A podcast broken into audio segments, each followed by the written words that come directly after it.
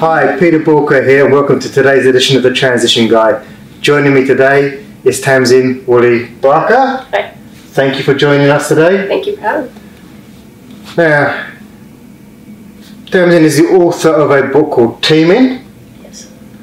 and was our keynote speaker last year in New Orleans. So, tell us about teaming. How did teaming actually happen? Well, I mean, by, by training, by education, I'm a, uh, an evolutionary biologist, an anthropologist. So I was studying human evolution, studying primate evolution, and so I was working following baboons in Africa, basically.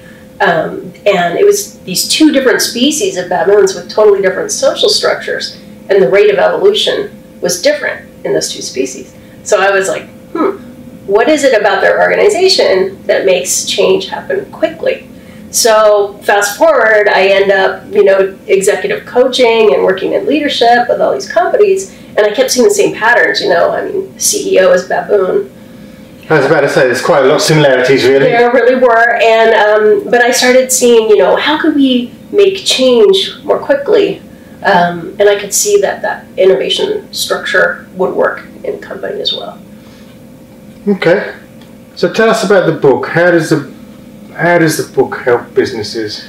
Right. So, um, you know, it, it started, I, I started a blog and I was like seeing these patterns, these deep patterns, and I really, you know, went into depth on it. Um, and what I found was that there's five broad patterns and 12 simple rules and that these superorganisms use. So these are structures, these are species where they're very social. So ants, honeybees, um, where everyone has a different job and they can't do what they need to do alone. They need everyone, just like a company.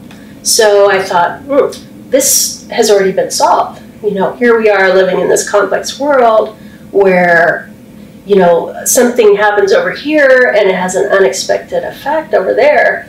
Well, these guys have evolved with that for hundreds of millions of years, so they've already solved it.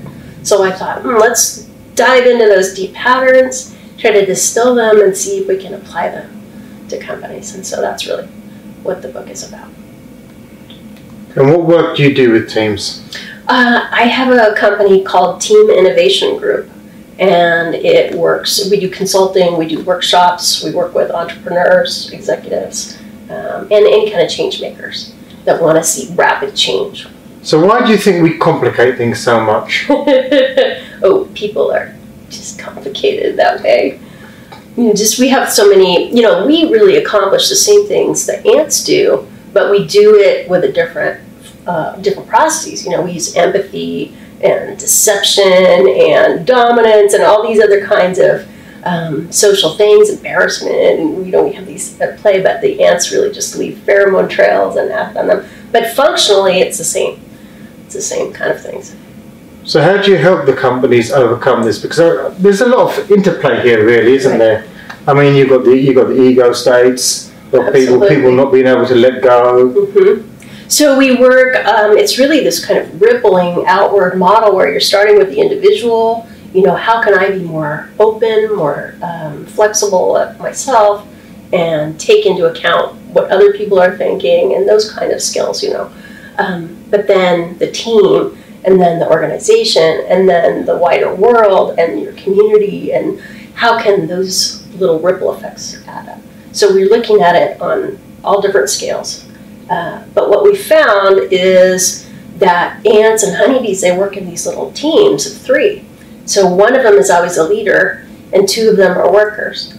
And so it's a modular structure, so they can scale up effortless, effortlessly, where they fish and infuse in these modular groups.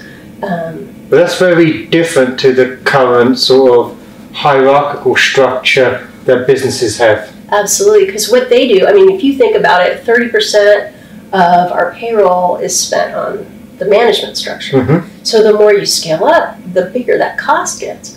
They don't do any of that. What they do is distribute that administration so that each team contains it. So it's distributed. Um, so they don't have any of those costs, and it allows them to be a lot more flexible uh, and, and modular So without the- those costs. So I've got, I would always have the question asked of me. Well, that's all well, well and good. who manages the teams? The teams do. Yeah. So it's really it's like a self-organization structure. You know, like they have at Zappos or Gore-Tex. Um, And how's that work at Zappos? Because I must have been back at Zappos back in 2015 or it was they're 2016. issues. And that's when they just moved over to this Yeah. new system. yes. And it was actually interesting to watch. It was like the honeybees were a little bit suicidal and they didn't know what they were doing. Right. How did Zappos overcome that? Well, I think what's uh, my understanding of what's happened there is that when they put that into place, you know, a lot of the managers, those middle people, um, had difficulty changing their role, and they had difficulty letting go of that control. But the ones that stayed and did it, uh, so I think they lost like thirty percent of their workforce. Which is very unusual. For, yeah, traumatic really for the company. But um, I think now, fast forward, and they're really pretty flexible and agile, and I think it's been a success. and how have they got that way. And how have they got the people to step up? Because that's probably one of the biggest challenges that entrepreneurs always say is okay, fair enough, they've got people in their business that just want to step up, and that's why they need managing. Right, and so this uh, process, what the ants do is mutual accountability. So, you know, a lot of the ants are crummy workers, and that's fine. Maybe 40% of them don't do anything really, they just wait for a need. Um, and that's okay, they still collectively achieve their goals. But in these, you know, when we use the teaming model, we distribute the accountability. So, you know, hey, why are you doing that? You know, our team has a purpose. The purpose keeps them very oriented, and they check each other. And you find that the people are now open for that check-in. Yeah, I mean, it's definitely a cultural shift to get there because you have to really become like a CEO yourself. You know, you have to take that on. So that means your purpose and your values and your vision have to be really compelling for people to take that on Now, you know when we move to this modular structure, you've seen companies move to this modular structure, ones that you work with. What's the attrition rate like in Well- terms of people? Yeah, I mean, you get a lot of those middle managers are um, unsettled because they're they need that control. Um, but if, if so, you have to do a certain amount of training and a lot of innovation training training around um, being able to show up authentically, being able to be vulnerable, being able to um, take that ownership. Not everybody has it in them. No, and I can imagine the vulnerability being an interesting thing to bring to the UK, Yeah, yeah. especially with them being as reserved as they are. Yeah, yeah. So you know, it remains to be seen how well this um, translates. But um, so far, it's been have you seen it? I mean, you work with companies across the globe. Have other cultures adopted to the whole sort of? yes. Um, I mean, I, I there's in the Netherlands, like Buurtzorg is using a model that's very similar to this. in fact, it pretty much maps right onto what an ant would do, where they're working in these teams and they're very self-organized and um, with mutual accountability within the teams, but they have this strong purpose. And the thing is, after that first wave where everybody leaves, that they don't get it, you get people staying really long because they like being part of that really high performance team. They probably like being maybe a lot of them their own little CEO. right? And also, you know, so you stay on that team and your relationships with each other become really important because you got to show up again the next day. So that's the that's the root of the, that accountability. And have you seen that? Have you seen a sort of speeding up in scaling of those businesses? Yes, um, Zorg has gone from they started with seventy nurses.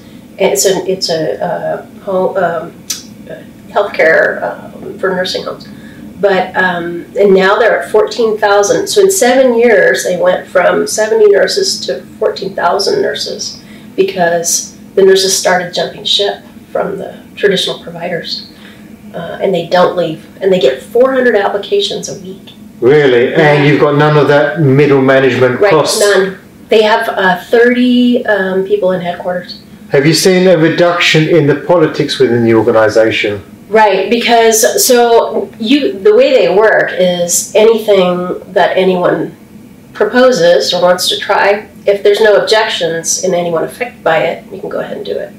So it's not, do you think it's a good idea? It's not consensus. It's, do you object? Okay, that's a different way of looking yes, at it. and so you make lots of small decisions and you course correct. Well, if the next person says, well, I got an even better idea, then you just change to that. And that's a, a much more organic, um, flexible. And you're using the you're using the collective intelligence of the group Exactly. as opposed to an individual way of thinking. Yeah, and it's a lot like the Stanley McChrystal team of teams model, too. Hmm. In fact, it's really similar. He was it, He independently came up with nature's solution, basically. but there's no coincidence there. Right. Have you seen the profitability within the companies that have adopted this approach? Right. So yes, and it's really stunning the margins because I know like Sun Hydraulics has this model, and um, there's a company called Favi that's a manufacturer, Buurtzorg, but their margins are like 30, 35 percent. That's unheard of It's normally. incredible. It's like Silicon Valley levels, um, and these are manufacturing companies. That's even more incredible Yeah. because normally manufacturing companies always bitch and moan about the fact they can't make money. Yeah, yeah, it's it's pretty um, crazy when you when you um, when you look at it. And So- uh, Gore-Tex, you know, has been using that model since the '50s, and uh, they're still around. And they're doing well. So if people want to know more about what you do and how you do it, where should they go?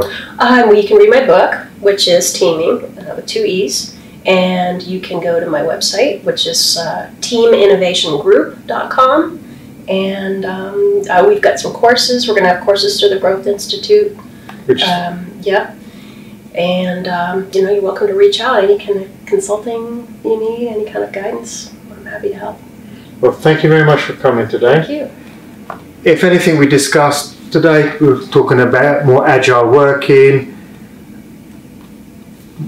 more sort of modular way of working actually, and you're interested in how to explore that further, or you've got any questions, head over to Boolkah.com and get in touch. And remember, failing to learn is learning to fail.